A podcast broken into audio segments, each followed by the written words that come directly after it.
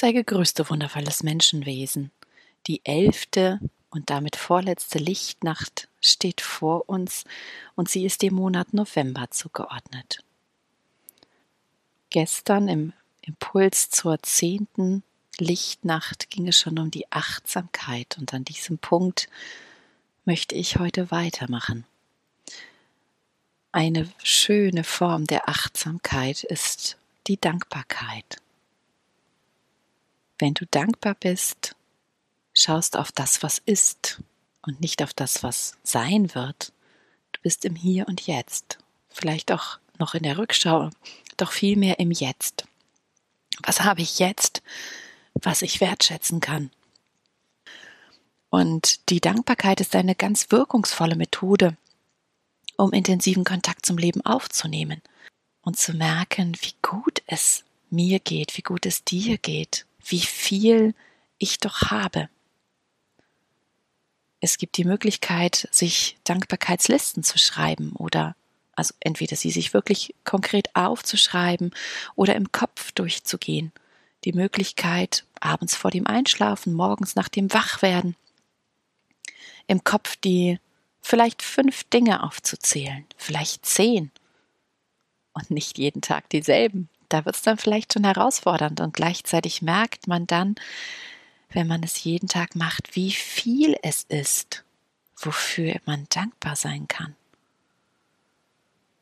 Als ich nach meinem Studium vier Wochen pilgern war auf dem Jakobsweg durch Spanien, auf dem berühmtesten Camino Frances, war es so unglaublich schön zu merken, dass diese Einfachheit so großartig sein kann. Ich hatte keine Sorgen, was ich morgens anziehe. Ich bin gegangen den Weg. Wenn ich am Zielort ankam, war diese Dusche das Wunderbarste, was ich haben konnte. Sie hat mich erfrischt, wiederbelebt. Ich habe die Wechselklamotte angezogen, die ich mit hatte, meine Wandersachen gewaschen und dann noch einmal losgegangen, obwohl schon 25, 30 Kilometer in den Füßen steckten ein einfaches Abendessen, Mittagessen, das mich stärkt, frisches, kühles Wasser, das mich erfrischt.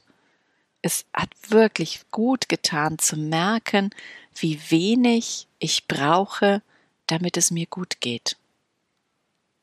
Und ich gestehe im Alltag, im Familienalltag mit Nachwuchs, geht dieser Blick manchmal verloren oder zumindest die Zeit, die ich mir dafür nehme, um innezuhalten und zu schauen, wie gut geht es mir.